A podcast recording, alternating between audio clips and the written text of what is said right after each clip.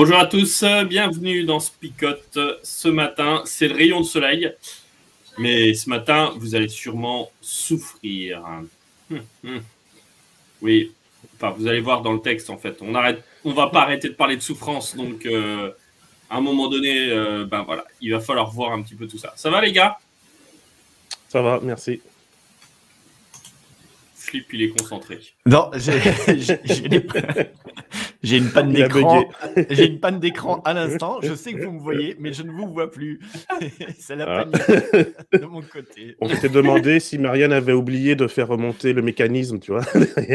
Ah non, parce que là, en plus, tu avais un effet stromboscopique devant toi, là, c'était rigolo, tu sais. Ben Ça oui, c'est mon, euh, voilà. mon écran qui s'allume et qui s'éteint. C'est ça. je suis en galère. Je pense Bon. que je vais partir et je vais revenir. À tout Bon, bah, et ben, pendant ce temps-là, on va mettre le texte en. Ah, Flo t'a coupé.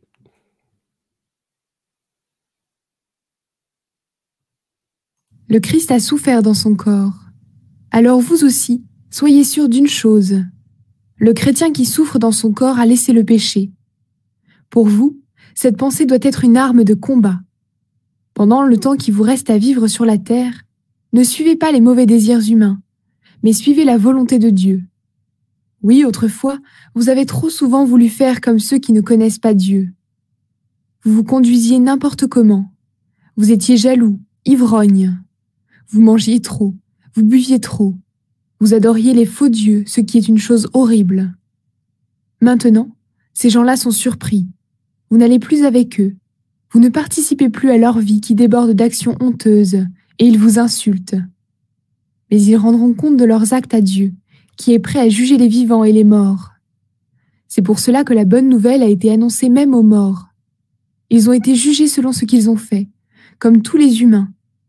Mais maintenant, grâce à l'Esprit Saint, ils peuvent vivre selon Dieu. C'est bientôt la fin du monde. Alors soyez des sages et restez sobres pour pouvoir prier. Avant tout, aimez-vous de tout votre cœur parce que l'amour efface beaucoup de péchés. Recevez-vous les uns les autres dans vos maisons sans vous plaindre. Mettez-vous au service des autres selon le don que chacun a reçu. Soyez comme de bons serviteurs qui prennent soin des dons variés de Dieu. Celui qui parle doit être le porte-parole de Dieu. Celui qui sert doit servir avec la force que Dieu donne. Alors tous rendront gloire à Dieu en toutes choses par Jésus-Christ. À lui la gloire et la puissance pour toujours. Amen. Amis très chers, vous êtes dans le feu de la souffrance. Ne soyez pas surpris, ce n'est pas étonnant. Ce feu va montrer ce que vous valez. Si vraiment vous participez aux souffrances du Christ, soyez joyeux. Alors, quand vous verrez sa gloire, vous serez également heureux et plein de joie. Si on vous insulte parce que vous êtes disciple du Christ, quel bonheur pour vous. L'Esprit de Dieu, l'Esprit glorieux est sur vous. Parmi vous, si quelqu'un souffre, il ne faut pas que cela lui arrive parce qu'il a tué, parce qu'il a volé, parce qu'il a fait le mal ou parce qu'il a semé le désordre. Mais s'il souffre parce qu'il est chrétien, il ne doit pas avoir honte. Il doit plutôt remercier Dieu de pouvoir porter le nom du Christ. Oui, c'est le début du jugement, et il commence par la famille de Dieu. S'il commence par nous, qu'est-ce qui va arriver à la fin à ceux qui ne veulent pas croire à la bonne nouvelle de Dieu? Les livres saints disent C'est déjà difficile pour des gens qui font le bien d'être sauvés. Alors les gens mauvais et les pécheurs, qu'est-ce qu'ils vont devenir? Ainsi ceux qui souffrent en faisant ce que Dieu veut doivent se confier à leur Créateur qui est fidèle et continuer à faire le bien.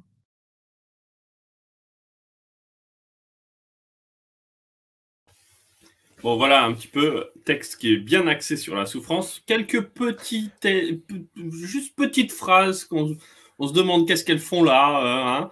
Euh, des fois, on aimerait bien certains passages avoir Pierre devant nous pour lui poser la question. Mais tu voulais dire quoi en fait par rapport à, à telle ou telle chose? Parce que là, je suis pas sûr. Alors, deux thèmes qui sont juste euh, assez récurrents chez Pierre, la fin du monde et la souffrance. Des fois c'est lié, des fois ça ne l'est pas, mais en tout cas c'est deux, deux thèmes qui sont quand même assez récurrents. Bon, qu'est-ce qu'on dit par rapport à ce texte-là? Qu'est-ce qu'on partage? Bah, C'est deux thèmes, mais en fait c'est des thèmes qui reviennent quand même, euh, on le disait en off juste avant, euh, c'est deux thèmes qui reviennent quand même très souvent dans la Bible, la, fin du monde et en tout cas la, fin de toute chose. Euh, l'apôtre Paul est assez friand aussi de tout cela. C'est quelque chose qui revient très souvent. Alors c'est vrai que du coup, ça génère d'autres questions. C'est de se dire, euh, oui, il a annoncé la fin du monde il y a 2000 ans. Alors, euh, un peu moins, 1900 hein, et 70 ans, 1930 ans, enfin, ça dépend les dates qu'on prend. Mais bon, on en est toujours au même point. Donc, est-ce qu'à un moment donné, c'est toujours pertinent ou pas? Et là, c'est le moment des hérésies. Donc, voilà, c'est simplement se dire, ben, qu'est-ce qui est pertinent en fait entre ce qu'il dit? Est-ce que c'est une portée universelle? Est-ce que c'est, euh, les gars, ça arrive demain? Ou est-ce que c'est euh, l'attente dans laquelle on doit être, dans laquelle on doit vivre notre, euh, notre christianisme quoi. Moi, il me semble que c'est plutôt la deuxième. Hein. Sinon, sinon, je suis mal avec la première. c'est clair. Et ça, on peut considérer qu'il y a trois temps. Hein. Certains théologiens, en tout cas, le théorisent. Il y a le temps d'Israël, il y a le temps du Christ, qui était durant son ministère sur terre et puis le temps de l'Église qui est ce temps de la fin. Et la plupart des auteurs du Nouveau Testament s'accordent à dire que depuis que le Christ euh, est ressuscité, nous vivons dans ces temps de la fin. Alors qu'est-ce que ça veut dire concrètement, euh, humainement, évidemment, comment on me dit que c'est la fin euh, Si c'est une prédication, un film ou autre, et qu'on me dit que c'est la fin et que ça dure 2000 ans, bon bah, j'aurais un peu de mal humainement, ça c'est sûr. Mmh. D'où l'insistance dans le Nouveau Testament au fait de marcher par la foi. Et ici, pour moi, c'est justement euh, le fait de marcher par la foi qui me permet, lorsque je suis euh, persécuté ou que je souffre par rapport à ma foi, et je trouve que c'est important l'insistance que Pierre fait ici, euh, que si vous souffrez parce que vous êtes chrétien, pas parce que vous avez semé de la discorde, et ça, je crois que dans notre Église, il faut que l'entende, euh, beaucoup sont des martyrs autoproclamés parce qu'ils sont allés chercher le bâton. Et une fois que le bâton les tape, ah, ben vous voyez, c'est la preuve que c'est la fin des temps et que les gens sont méchants, les gens sont si, sont ça. Euh, non, juste personne n'aime être insulté, donc euh, ni insulté dans sa foi, ni insulté dans son authenticité, dans sa sincérité. donc si vous souffrez parce que vous êtes allé semer la discorde, ben, entre guillemets, ça me Bien fait pour toi. Pardon. par, contre... par contre, euh, si tu t'efforces de faire le bien et surtout le contraste, hein, si auparavant tu étais ami avec des personnes euh, qui se laissaient aller à leur passion, à leur pulsion, à ce que Paul va appeler euh, l'homme animal, hein, qui ne se retient de rien, mais qui fait ce qui lui plaît, et que justement tu changes pour devenir cette personne qui ne fait plus ce qui lui plaît, mais qui fait ce que Dieu, ce qui plaît à Dieu, et bien effectivement, euh, c'est en tout cas le témoignage de beaucoup de dire que euh, c'est rare que les anciens amis fassent preuve de tolérance. Ça peut arriver, mais ça peut aussi arriver euh, que cet ancien cercle se montre très critique. Ouais, moi je voulais revenir sur ce que tu disais sur ces trois temps, parce que le, temps d'Israël, le temps de, Jésus et puis le temps de l'Église, quelque part, qui correspond en fait à trois manières de, quelque part pour moi, hein, de trois manières de vivre. C'est-à-dire que euh, du temps de l'Ancien Testament, entre guillemets, le monde n'est pas voué à une destruction. il y a, on n'a pas la même, entre guillemets, eschatologie, on n'a pas la même vision de la fin des temps, finalement. Et on le voit du temps de Jésus, d'ailleurs, ce que les disciples attendent, c'est pas la destruction, l'anéantissement du monde, euh, c'est simplement le rétablissement du règne de Dieu, ce qui est, ce qui est un peu mêlé avec de la politique euh, vis-à-vis des Romains aussi, quelque part. Mmh. Mais je suis pas sûr que du temps de Jésus, justement, ils avaient tous très bien capté qu'est-ce qu'il y avait derrière l'attente. Et c'est que avec Pierre, avec Paul notamment, avec, avec Jean aussi dans l'Apocalypse et, dans ses épîtres euh, de Paul et de Pierre, où la, la fin des temps euh, révèle une autre notion, qui est l'idée qu'il y a un autre monde qui arrive en fait. Alors qu'en fait, cette, cette idée d'un autre monde n'existe pas dans l'Ancien Testament. Il n'y a pas un autre monde qui va remplacer le monde actuel. Et même du temps de Jésus, c'est plus un basculement euh, et un rétablissement de quelque chose d'ancien, alors que la fin telle qu'on l'imagine, c'est un remplacement. Voilà, c'est mm. euh, bah, de la notion de cette nouvelle Jérusalem qui arrive quelque part. Alors qu'avant, on ne parlait pas de la nouvelle Jérusalem. Il n'y a que Daniel qui peut éventuellement, euh, avec cette petite pierre, pardon Flo, ouais. apporter une petite vision prophétique, mais effectivement, je ne pense pas que ce soit la chose la plus frontale euh, dans la préoccupation des Juifs de l'époque de Jésus. C'est ça. Il, me semble aussi que dans le texte là qu'on a devant les yeux, il y a cette idée de, de redonner du sens euh, différent par rapport à la souffrance notamment. Et moi, je trouve ça assez intéressant, c'est-à-dire que Pierre n'évite pas le thème de la souffrance, et euh, ce qu'il dit, c'est euh, vous allez souffrir encore une fois. Hein, on l'a déjà dit, mais euh, on n'évite pas ce thème de la souffrance dans la vie parce que c'est une expérience humaine que chacun va rencontrer. Néanmoins, ce qu'il dit, c'est peut-être que cette souffrance, elle peut avoir un sens. on peut y donner du sens. Et quand ça a du sens, c'est beaucoup plus facile à porter et à expérimenter et à vivre que si euh, ça n'a pas de sens ou si ça tombe comme une sanction, comme une punition de par rapport à nos actes ou, euh, quoi. Donc euh, là, en l'occurrence, il est en train de dire, ben voilà, vous allez souffrir, même si vous êtes chrétien, c'est pas une assurance tout risque. néanmoins, on peut y donner du sens et un sens qui soit celui de ben, d'être rattaché, d'être de faire la même expérience que le Christ. Euh, C'est-à-dire là, du mal, hein. ouais, oui, moi aussi. J'ai du mal. Euh, non, mais j'ai du mal avec ce que tu dis de donner du sens à la souffrance. Pour moi, la souffrance, c'est comme la mort. Il n'y a pas de, il y a pas de, il y a pas de sens à ça. C'est quelque chose qui est horrible et il n'y a pas de, il n'y a pas de sens. En revanche, la question, c'est qu'est-ce que je vais en faire de ça? C'est, pour moi, c'est, euh, c'est un peu, enfin, c'est un peu différent de ce que tu dis, je trouve. Hein.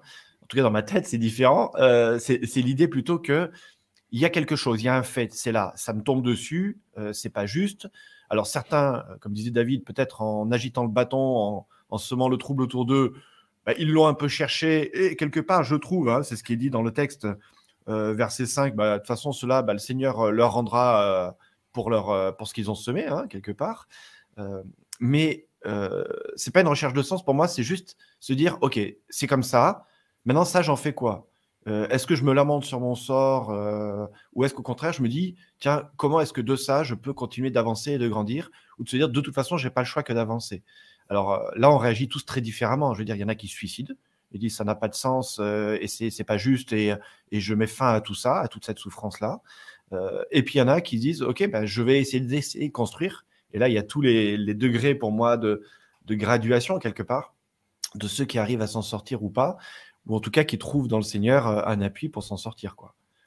Moi, c'est ça que j'appelle donner du sens. C'est-à-dire que le mal et la souffrance n'ont pas de sens, mais par contre, moi, je peux en donner un.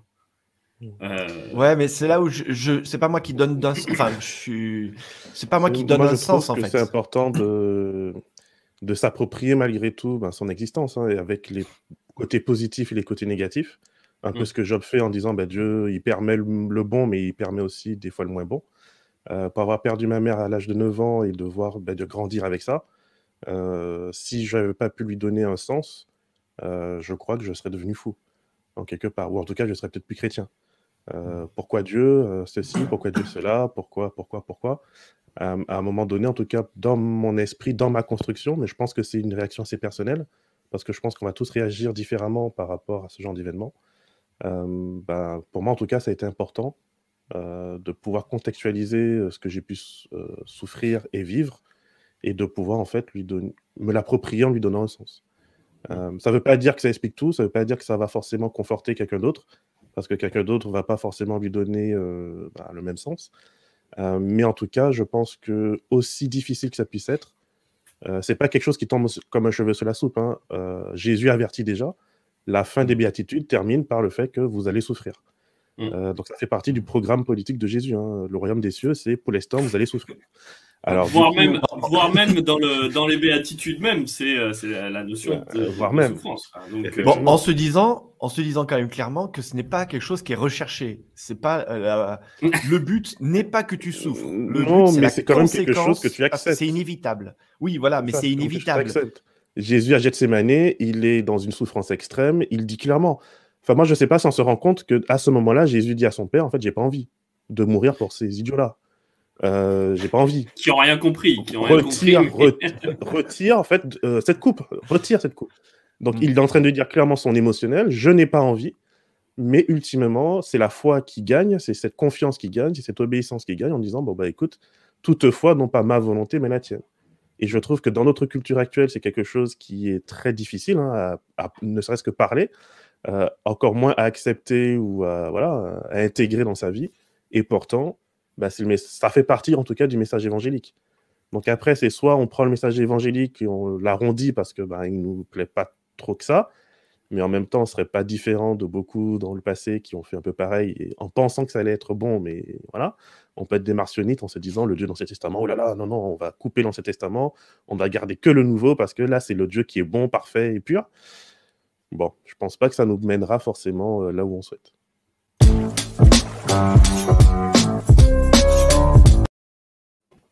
Bon, je suis embêté là, les gars, parce qu'on a que effleuré le texte et en même temps, on est rentré dans des sujets qui sont super importants. Et là, par contre, on n'a pas effleuré. Enfin, c'était des sujets qui étaient profonds. Donc euh, là, je, en résumé, qu'est-ce que ça veut dire? La souffrance, elle est, euh, elle est là et de toute façon, elle fait partie de l'expérience humaine. Euh, alors après, est-ce qu'on y donne du sens ou pas? Ça, cher auditeur, vous faites votre conclusion à vous il y avait aussi le thème de, la fin des temps dont on n'a pas parlé, mais qui me semble aussi être importante parce qu'elle euh, est liée aussi à cette notion de souffrance, euh, en tout cas dans le lien qu'on peut avoir avec le Christ. Je ne sais pas si on peut en dire un mot quand même. Non, ça vous inspire pas. Ok, alors on passe à autre chose. en fait, ça nous inspire. C'est un autre gros sujet, je pense. ouais. c'est que ça nous inspire tellement. On se dit, aïe, mais Flo, tu nous lances sur un truc et on n'arrivera pas à le faire en, en, deux minutes de résumé. Ah, mais c'est ça. Pour moi, je pense que c'est ça. C'est le troisième temps de l'Église qui est les temps de la fin. Euh, c'est pas que Pierre qui en parle, hein. Paul aussi en parle, Jean aussi en parle dans 1, 2, 3 Jean, vous pouvez reprendre. Hein. Euh, nous vivons dans ces temps qui sont les derniers, nous vivons dans les temps de la fin. Et dans ces temps qui sont les derniers, ben, nous avons une mission. Et cette mission, c'est de pouvoir, euh, non pas comme on entend souvent, nous préparer au retour de Jésus, mais c'est être prêt. Et le fait d'être prêt, euh, ça va être décliné dans différentes manières dans le Nouveau Testament. Mais moi, j'aime bien le résumer à ce passage de Pierre qui dit c'est d'avoir une bonne conscience vis-à-vis de Dieu. Euh, c'est dans le chapitre précédent hein, que je pense que vous avez abordé hier, où justement Pierre va faire le lien entre le baptême le déluge et le baptême euh, hmm.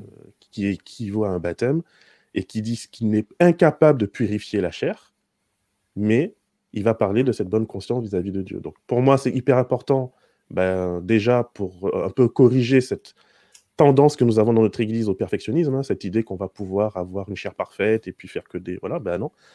Pierre dit, ben non, le baptême ne purifie pas la chair, ce qui est quand même interpellant.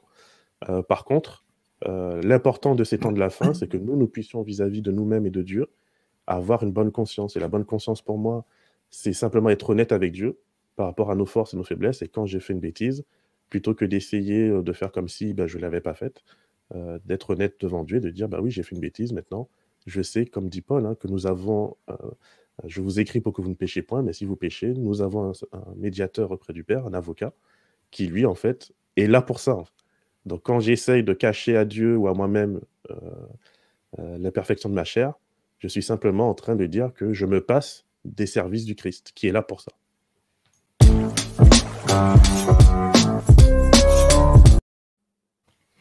Alors pour ma part, en conclusion et en même temps euh, en expérimentation, vous êtes mort de rire, pourquoi?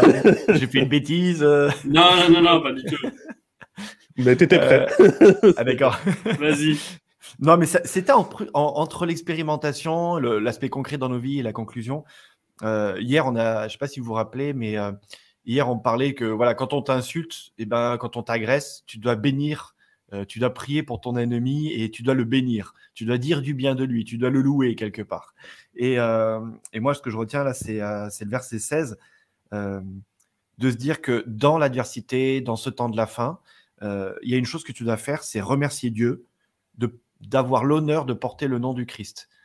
Euh, et je trouve que ça va un petit peu en lien avec les deux, euh, avec cette idée de voilà bénir ses ennemis, c'est nager à contre-courant quelque part. Euh, et là, alors je pense que Pierre est un pro de la méthode Coué qui n'existait pas encore à l'époque, mais à mon avis c'est vraiment lui qui l'a inventé. On devrait l'appeler la méthode Pierre parce que Coué il est vraiment beaucoup plus tard. Hein. Mais voilà de se dire combien de fois on est centré sur nos problématiques sur tout ce qu'on n'arrive pas à faire, sur nos schémas destructeurs, on n'arrive pas à avancer, je suis vraiment mauvais, je suis même moins que rien. Et alors là, c'est de nouveau pareil, hein, c'est le dolorisme, je prends mon bâton, je me flagelle, je me tape, je fais tout ce que je veux. Alors que là, c'est dire, bah, non, centre-toi sur Dieu et rappelle-toi que tu portes son nom, en fait. C'est juste pas n'importe quoi, en fait. Et de dire, est-ce que tu remercies Dieu pour les bonnes choses ou est-ce que tu te centres en permanence sur la catastrophe qui te tombe sur la tête? Et pour moi, ça, ça change radicalement ma manière d'être chrétien, d'être dans cette fin des temps euh, ou d'être dans ce nouveau temps de la fin. On peut le voir aussi dans ce sens-là. Euh, se dire, ben, est-ce que je loue Dieu pour les, les, belles choses que je vois et que je reçois chaque jour? Et là, pour moi, du coup, je fais la boucle. Là, pour moi, ça a du sens, en fait. Et, là, j'ai aucun souci à utiliser le mot du sens parce que euh, ça a du sens de savoir que je suis enfant de Dieu et que euh, de me tourner vers lui et de remercier, non pas que je te remercie parce que tu m'en mets pas plus dans la tête, euh, et puis c'est pas lui qui a l'origine au passage, mais, mais je te remercie parce que je sais que grâce à toi, j'ai la force de surmonter tout ça. Quoi. Et c'est là où c'est intéressant, c'est que la question du sens, c'est répondre à ce pourquoi. Et c'est pourquoi, euh, en fait, c'est pas tant l'explication qui est euh, donnée euh, d'une chaîne de conséquences, mais c'est le pourquoi je vais faire ça ou je vais le vivre. Comment est-ce que je vais le transformer pour finir? Et c'est là où on passe de cette question de l'explication à, la, cause ou à, la cause que je veux vivre, que je veux expérimenter. Donc, ouais, je trouve ça c'est intéressant. Moi, je voulais revenir sur juste un point qui est euh, développé euh, là-dessus, sur la, notion de fin et la notion euh, d'amour, qu'on retrouve au verset 8, 7 et 8. Pierre dit La fin s'est approchée, c'est bon, c'est maintenant, soyez donc pondérés et sobres en vue de la prière. Mais avant tout, ayez les uns pour les autres un amour fervent, car l'amour couvre une multitude de péchés. Je trouvais ça génial de voir que la fin des temps n'est pas liée à une, une excitation euh, euh, fervente à, aller dans tous les sens et à annoncer euh, tout. J'avais dans mon église, j'avais un, gentil frère qui s'était déguisé en Jésus, je l'avais déjà dit, hein, qui s'était déguisé en Jésus avec une couronne d'épines et une croix et qui avait fait tout le tour de la ville pour annoncer le retour du Christ. Voilà. Voilà. J'aurais beaucoup aimé.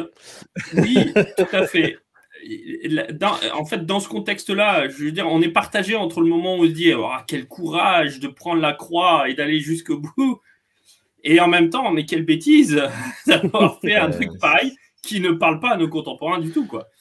Donc, euh, je, dis ça en rigolant, moi, simplement parce que, euh, alors c'est pas pour critiquer le bonhomme, quoique, euh, mais c'est, c'est, c'est juste pour dire, la fin s'est approchée. Attention à qu'est-ce que ça génère chez nous? Est-ce que ça génère l'excitation pour, pour faire tout et n'importe quoi?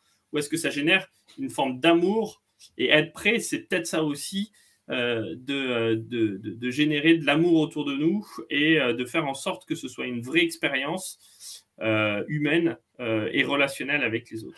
Oui, et puis au-delà de ce que tu viens d'exciter comme expérience, qui me fait un peu rire aussi, c'est une telle mauvaise compréhension de ce que c'est justement que la libération qui se produit à la croix si Jésus l'a porté cette croix-là, c'est pas à nous d'aller nous, déguiser en, celui qui va en prendre plein la tête, quoi.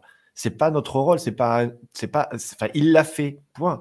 À la rigueur, si, tu dois faire quelque chose, c'est dire que ben, Jésus l'a fait et que c'est quelque chose qui est réalisé. Elle est là, la vraie libération.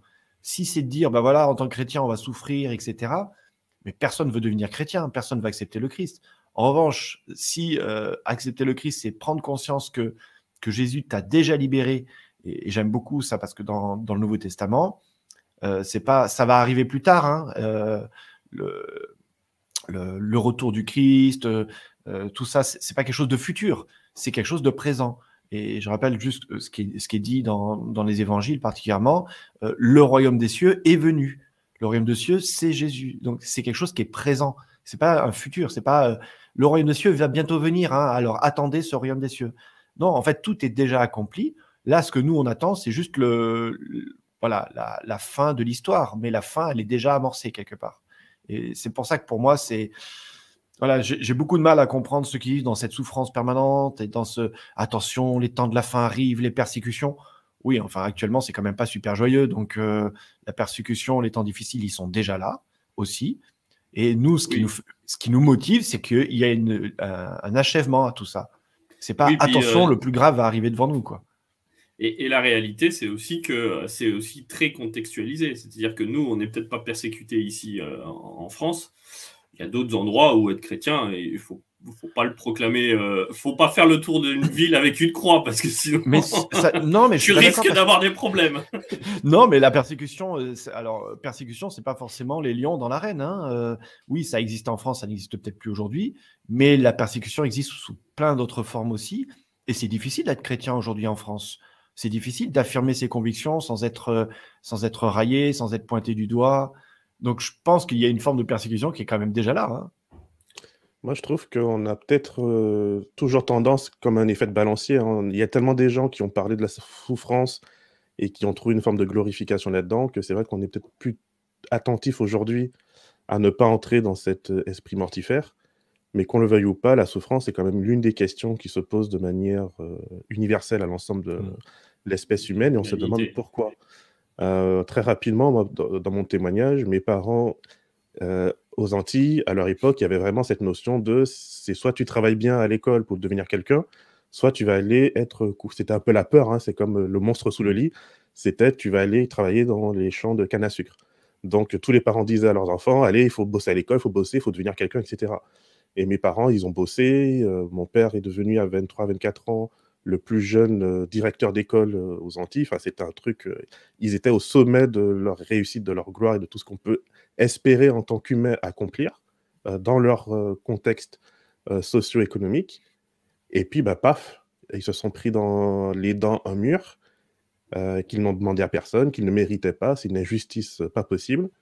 Et puis, ben voilà, maladie, mort, etc. En fait, quel sens a cela? Ils n'ont demandé rien à personne, ils sont, sont, toujours préoccupés de servir leur prochain.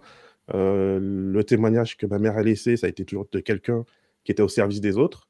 Et pourtant, ben, c'est pas pour dire que c'était quelqu'un où on peut dire, ouais, mais au final, elle a un peu mérité parce qu'elle est embêtante, etc. il, y a y a, un côté, il n'y a pas de sens. Tu peux faire tout ce que tu veux, tu peux bosser, tu peux être gentil, tu peux prier, tu peux, voilà, eh ben, tu vas quand même te prendre dans les dents quelque chose, enfin, le train du malheur.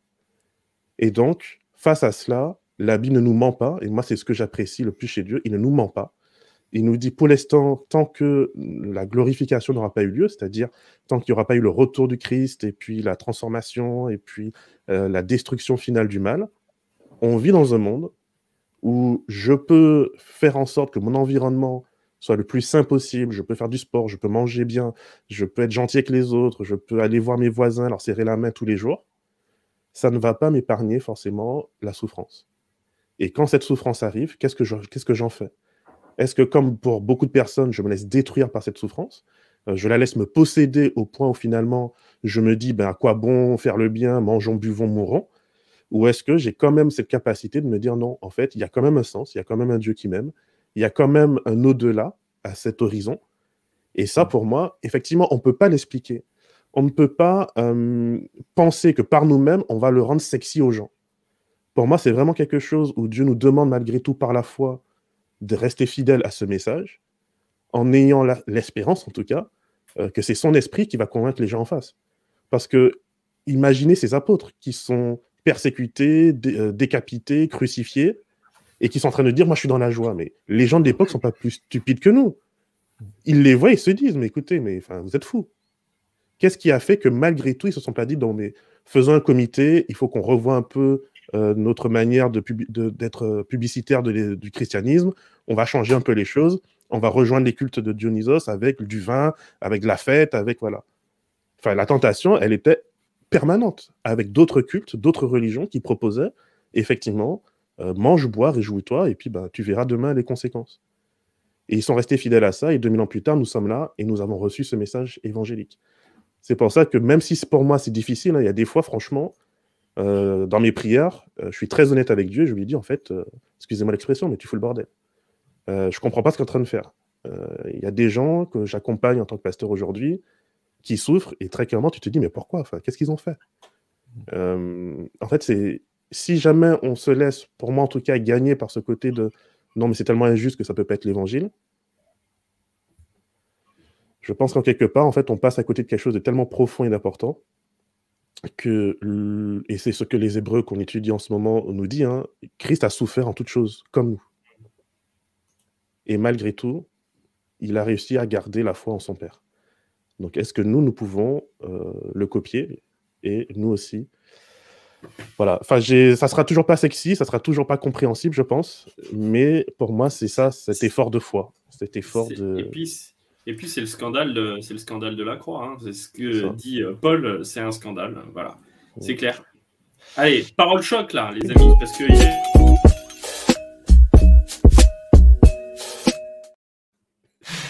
Mais c'est dur à couper quand même, là. c'est profond. Euh. c'était intéressant, donc forcément. Allez, on a déjà euh, Sophie qui a envoyé, euh, elle, a elle a dégainé trop vite. Moi, ton Dieu, je t'accompagne dans la souffrance, alors ne doute plus. Voilà, je serai toujours à tes côtés, encore plus dans la souffrance. Merci Sophie. Alors on a Sandra aussi qui nous partage pour le beau temps, pour la pluie, dis merci. Mhm. On a David. Euh, alors, fortifie-toi et prends courage. La vie, pique, mais je suis avec toi jusqu'à la fin des temps. Euh, alors, moi, je voulais reprendre un bout de, parole choc de David, qui n'était pas encore une parole choc, mais qui l'était quand même. Euh, face au train de la souffrance qui t'arrive droit dans la tête, change de voie euh, pour entrer dans le train de Jésus-Christ euh, moi, j'avais la. Dans un genre euh, qu'on a vu avant les vacances, c'était l'amour. l'amour véritable ne craint pas. il n'y a pas de crainte dans l'amour véritable, pardon. là, on nous dit l'amour couvre une multitude de péchés. et je trouvais les, deux, les deux textes assez intéressants à mettre en lien. Donc, euh, pensez à aimer. On a Julie qui nous propose Dieu est le pilote de nos vies. On a euh, à la sauce chrétienne, donc ça c'est Gary qui se cache derrière ça, j'imagine, qui devait être avec nous hier. On le salue Gary en espérant qu'il va beaucoup mieux, parce qu'il n'était pas très bien. Euh, donc va avec la force que tu as. On a Ivy qui nous propose Fais de cette souffrance ta force pour tenir ferme jusqu'à la fin persévérance. Et David, moi, je suis, obligé, David. Flo, euh, je suis obligé, Flo, de reprendre un peu la tienne. Hein, parce que l'amour couvre une multitude de péchés. C'est l'amour fait l'expiation d'une multitude de péchés. Je ne sais pas si on se rend compte de la portée théologique de cette petite phrase. Et ces petites lettres qu'on lit, hein, Jean, euh, Pierre, etc., en sont remplies. Et franchement, euh, voilà, je vous invite vraiment à passer la journée à réfléchir à cela, cette notion d'expiation. Alors je sais que pour certains, peut-être ça ne parle pas encore beaucoup. Euh, euh, mais bon, allez vous trouver votre pasteur, il vous expliquera. Euh, cette expiation des péchés faite par l'amour. Moi, je trouve ça, ça me choque. Et c'est Pierre qui en parle, et c'est ça qui est juste génial. quoi. C'est un gros dur pêcheur à la main calleuse qui nous parle d'amour et de tendresse. C'est génial. on, peut, on peut se rappeler de cet épisode avec Jésus où Jésus lui dit Pierre, m'aimes-tu? Ouais, tout à fait. Euh, eh bien, écoutez, les amis, on a un peu débordé, donc je vous propose qu'on termine maintenant. Parce que je sens que vous allez redémarrer sinon. Alors. eh bien, je vous propose qu'on prie ensemble. Voilà, Père, merci en tout cas de, de ce temps ce matin profond, euh, de, de, ce texte de Pierre. Merci Seigneur, parce que dans toutes nos galères, dans toutes nos difficultés, dans toutes nos souffrances, Seigneur, toi, tu es là. Et comme on vient de le dire, ben, toi, tu es venu sur cette terre, tu as vécu tout cela. Merci parce que ben, tu nous as montré aussi que la libération, elle est possible et elle sera bientôt possible pour tous. Alors, euh, Seigneur, merci de, de nous accrocher euh, à toi. Seigneur, merci parce que ben, toi, tu, tu, es là, présent. Et Seigneur, nous avons qu'une chose à faire, c'est tendre la main vers toi aussi. Alors que chacun puisse être béni en cette nouvelle journée, quelles que soient les difficultés qu'il rencontre, Seigneur. que nous puissions nous nous baigner dans cet amour que tu as pour chacun d'entre nous, que nous puissions vraiment nous, nous être remplis de, de cela tout au long de cette journée. C'est en ton nom que je te prie. Amen. Amen. Amen.